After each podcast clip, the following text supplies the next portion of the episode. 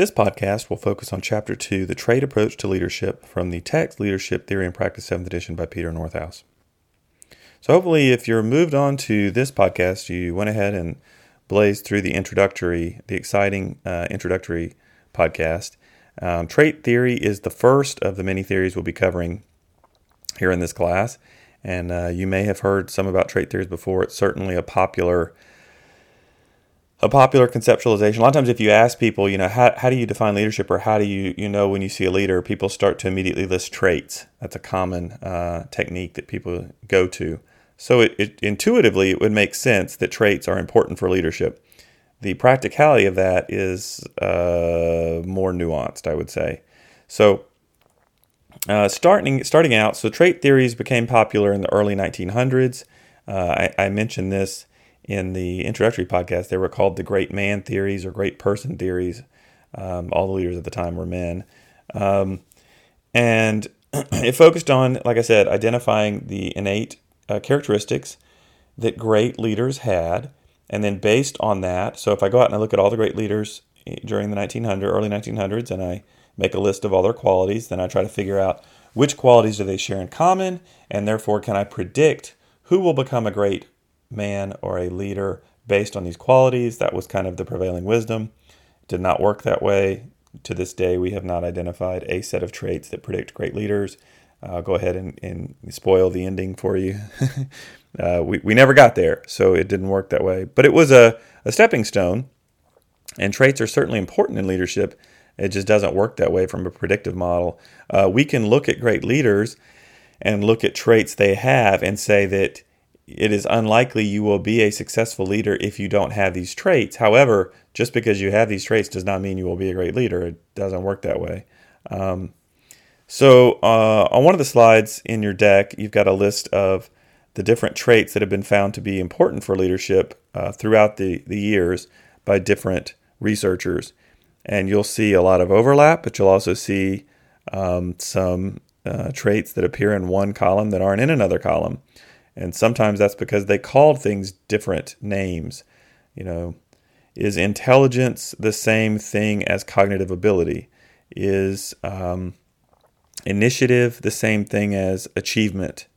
Is dominance the same thing as confidence, right? I mean, like there, there's all these nuances. So different people use different terms, and you never know if it's the same. It's very convoluted. One of the many reasons why trait theory has not produced uh, successful predictors for leadership. Um, so, what we have found uh, at the end of the day in all these trait theories, although we can't predict what traits will lead to someone being a good leader, we do have a pretty good sense of what traits someone needs to exhibit in order to be perceived to be a leader by his or her colleagues, peers, coworkers, followers, whatever.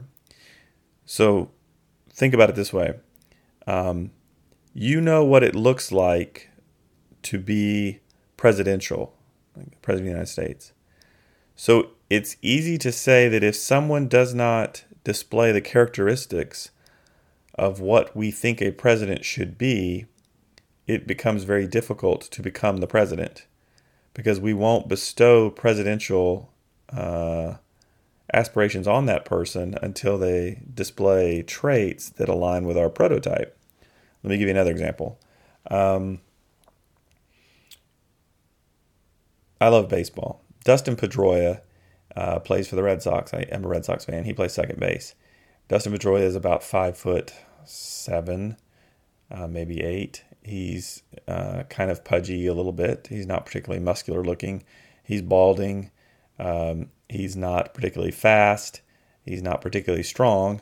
Um, so if you were a scout and you're looking for a prototypical second baseman for the major leagues, you would probably not pick Dustin Pedroia because his traits don't align with what your prototype of a good second baseman looks like. That doesn't mean Dustin Pedroia can't be a great second baseman in the major leagues. It means he has to not only perform well, but he has to overcome your original bias against him, right? And it's the same way with leaders. So if you are in a group and you have all of these wonderful qualities that will make you a great leader, but you do not display self confidence and determination, for example, it's unlikely that someone will select you to be the leader because you don't look and sound like a leader, right? Fair or unfair, that's kind of the world we live in. So, leadership prototype theory came out of this trait theory model, and it basically says that if you don't have intelligence, self confidence, determination, integrity, social ability, some of these things, it's unlikely that, that your followers will elevate you to leadership status until you prove otherwise, right? So you have to you have to go above and beyond to get the same same breaks. And masculinity is another one that's often associated with this.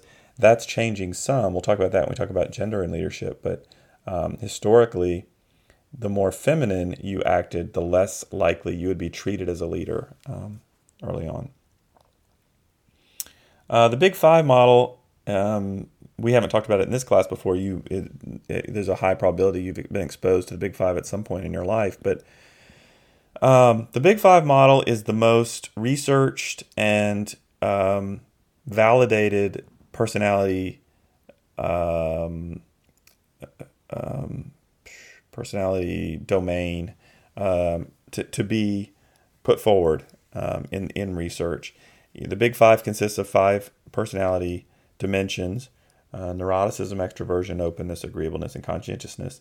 And it is believed that all personality traits can be subsumed somewhere within these factors or dimensions. So if you think about a trait like you know, witty or outgoing or joyful or spontaneous or whatever, they would fit within one of these five uh, factors.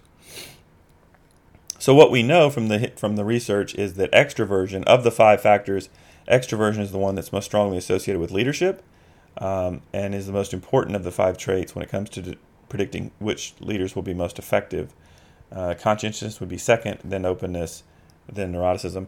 Agreeableness is is not strongly uh, related to leadership at all, which and some some people see that and they're like, wow, you know, I would think you need to be somewhat agreeable to cooperate and be a good leader, but um, most great leaders are pretty. Um, mm, I don't want to say stubborn. That's not the right word, but when you think of most of the great leaders you think of, agreeableness is not one of the top things that you think of that makes them great, right? So um, anyway, Sidebar. Uh, emotional intelligence and leadership, that's been a common, you've probably heard of emotional intelligence. It's kind of a popular topic. That's been researched more recently. Um, we talk about emotional intelligence, we're talking about the ability to um, perceive, recognize, um, um, identify, and regulate your own emotions and others' emotions towards some goal, right? People who are more sensitive to their emotions and the emotions of others are better able to use those emotions to facilitate goal achievement and be effective leaders. Um, there's been some research to support this. Um, it's still early, really, in the life cycle of emotional intelligence in terms of the research. Um, it's defined in lots of different ways. It's still kind of muddy in terms of what is it. Um, but there definitely is some evidence to suggest that emotional intelligence does play a role as a trait in effective leaders.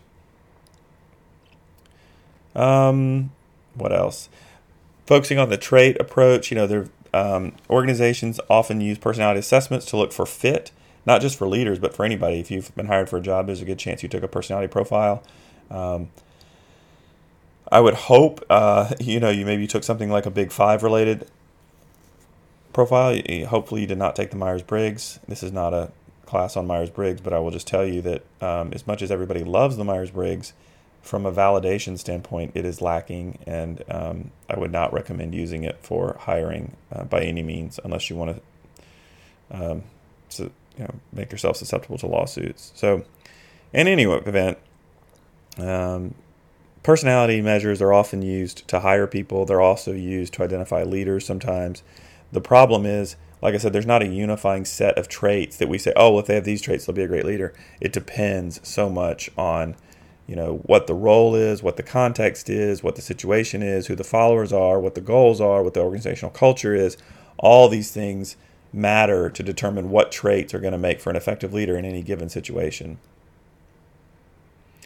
So, like I mentioned earlier, the strengths of the trait approach, it's intuitively appealing. People like it. It makes sense. Um, it's been around a long time. Some of the downsides, you know, we don't have, uh, we still have not been able to come up with a list of traits after 100 years that say these are the traits that always predict leadership. Um, and it's not really that useful for training and development because the, the prevailing wisdom, wisdom is if you are low on extroversion, because it's a trait, we can't really teach you to be extroverted. Now, I can teach you to behave in ways that look more extroverted, but I can't make you inherently a more extroverted person, right? Because that's a part of who you are, it's a trait. So that's kind of a limitation of, of the um, trait theories.